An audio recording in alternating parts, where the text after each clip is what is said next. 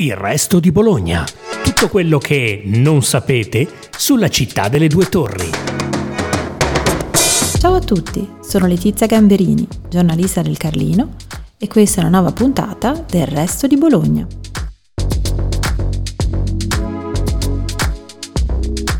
Fino al 1985 è stato un quartiere vero e proprio, ma anche se dal 2016 ormai è solo una delle parti del vasto Porto Saragozza, la zona compresa fra via Andrea Costa e via Saragozza, appunto, resta un piccolo mondo a sé, fiero e dall'identità molto definita. Chiamato amichevolmente QS da tanti residenti, ha però anche molte anime. Sicuramente una nella prima collina, quando si inforca via Casaglia o ci si lascia alle spalle la facoltà di ingegneria. Un cuore batte anche sotto i portici, nelle villette liberty verso la porta, mentre un'altra guarda già la prima periferia man mano che si scivola oltre la Certosa verso la funivia e il Ghisello. Il Costa Saragozza è luogo di fede anche laica. Se passate tra stadio e meloncello in una domenica di maggio, potreste imbattervi nel giro di pochissimo nei cori dei tifosi rossi-blu sugli spalti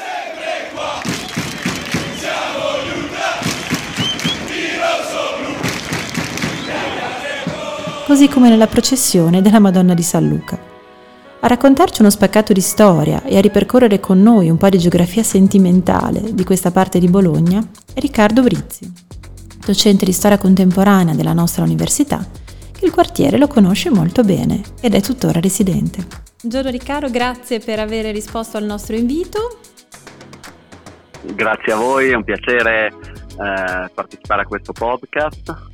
Allora, partiamo con una, un piccolo inquadramento storico di questa zona, il Costa Saragozza, che, che parte della città è, che, che cosa possiamo dire del suo passato?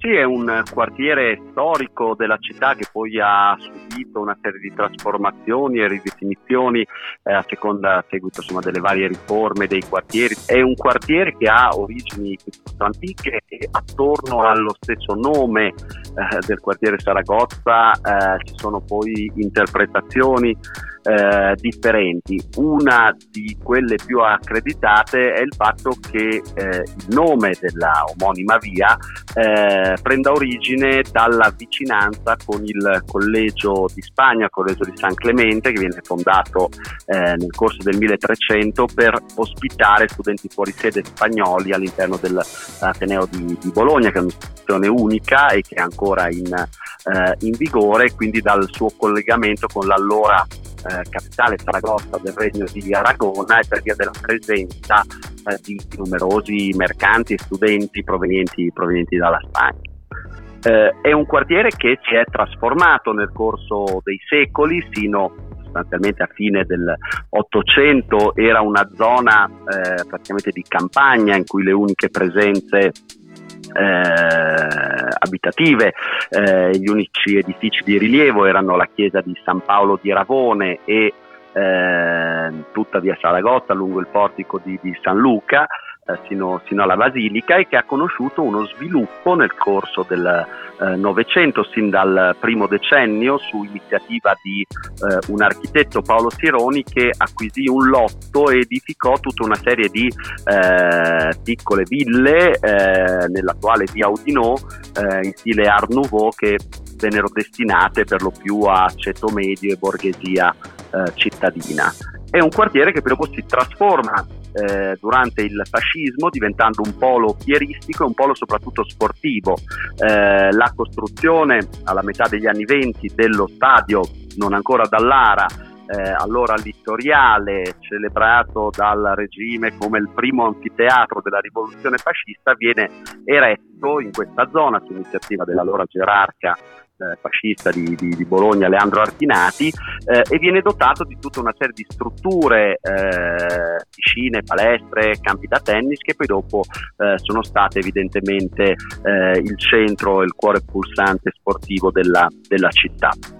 Eh, dopodiché dal secondo dopoguerra con una serie di trasformazioni che hanno riguardato anche, eh, anche lo stadio da cui venne abbattuta eh, la busta equestre di, di Mussolini e col bronzo fuso vennero edificate le due statue dei partigiani che eh, campeggiano ora a Porta, Porta, Lame, ecco questo quartiere è diventato una delle zone residenziali eh, cittadine sino ai giorni nostri.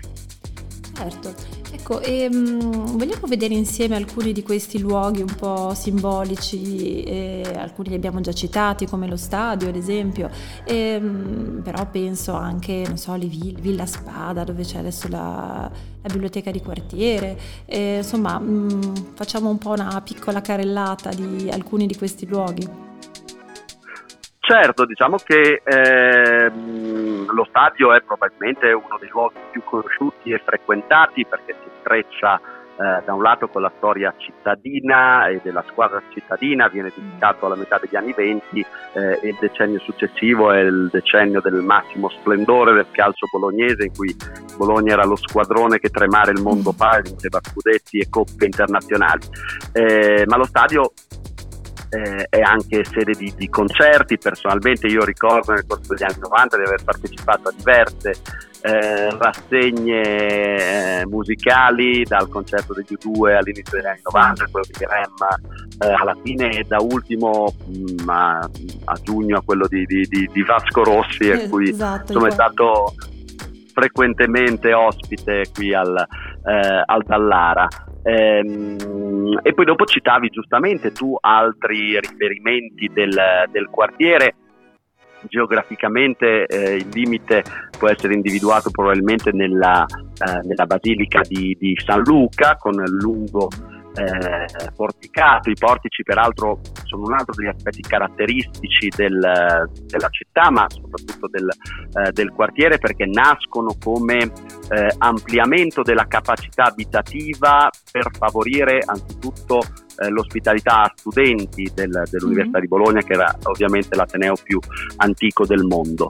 Eh, ma a riprova del mix tra sacro e profano che eh, in città è visibile in eh, molteplici quartieri, in molteplici luoghi, eh, San Luca è anche stata sede di eh, molte manifestazioni sportive. La prima che mi viene in mente è il Giro dell'Emilia che da fine anni 90 termina al Colle della Guardia che ha visto vittorie insomma, di ciclisti molto famosi da Simoni a Ulrich a, a, Basso e per quanto riguarda un ricordo personale ricordo la fase della adolescenza, giovinezza anche di, di locali serali, penso alla discoteca BBC eh, nel corso degli anni 90.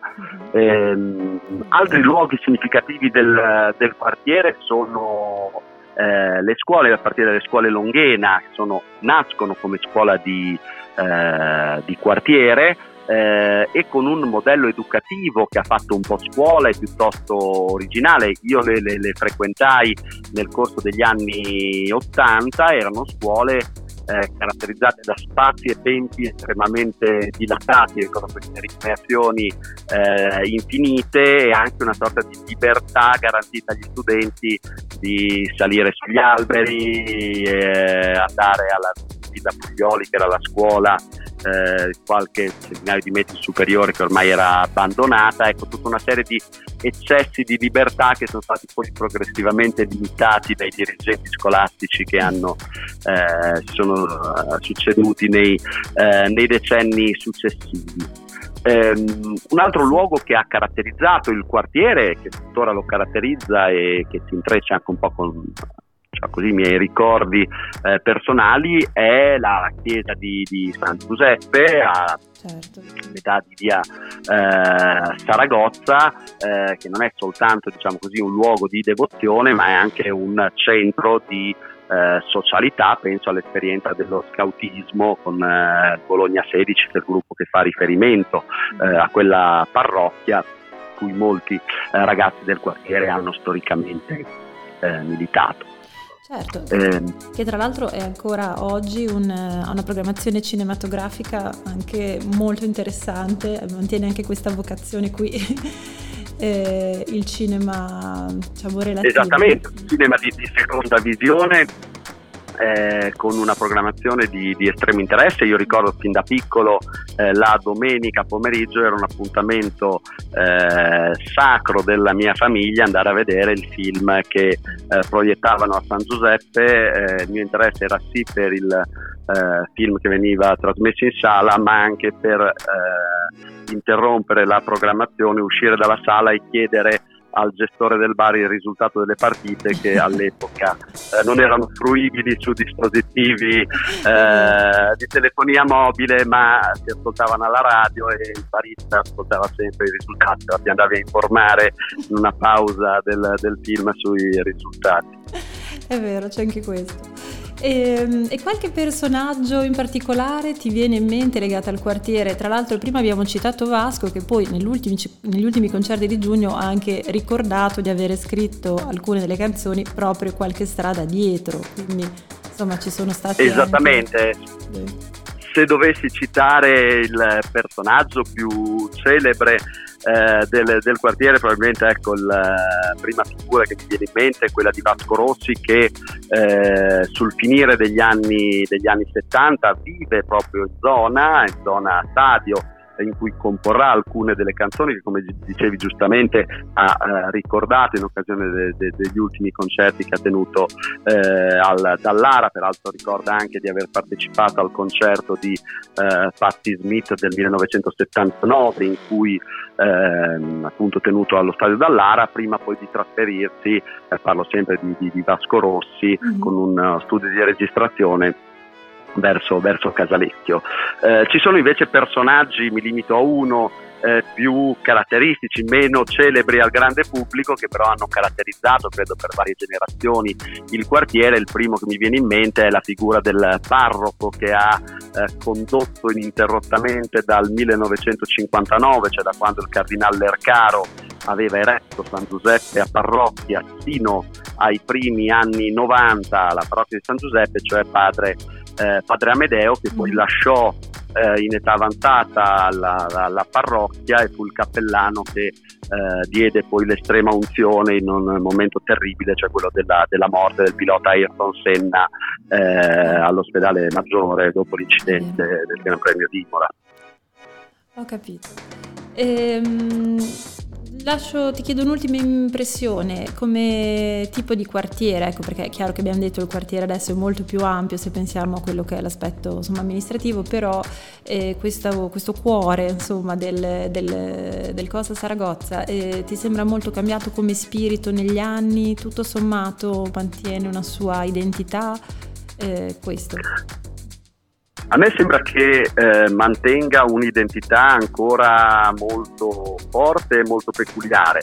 Eh, il leitmotiv di molti miei coetanei, cioè persone tra i 40 e i 50 anni, eh, è che Bologna non sia più quella di una volta e quindi anche eh, il nostro quartiere non sia più quello di, di una volta. In realtà eh, buona parte di questo eh, di queste lamentazioni sono legate al fatto che noi non siamo più quelli di una volta, ma ecco, mi sembra che il quartiere Costa Saragozza abbia mantenuto una forte identità, eh, lo ha mantenuto nei luoghi che abbiamo citato, ma lo ha mantenuto ad esempio anche eh, nelle sue eh, vie limitrofe, penso ad esempio a Via del Fratello come via diciamo così, mm-hmm. della, della movida di incontro tra la città certo. eh, e, e, gli studenti. Evidentemente è un quartiere che poi risente anche di trasformazioni più complessive che riguardano la città. Mm, mi limito a un esempio, eh, è un quartiere eh, che ha visto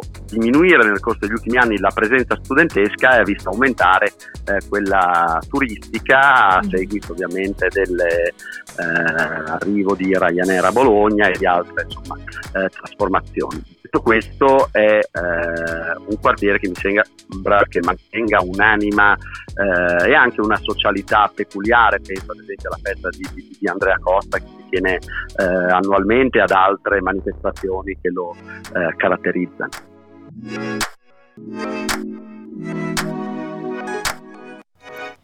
Grazie per averci ascoltati. Continuate a seguire Il Resto di Bologna, il podcast della redazione del Resto del Carlino.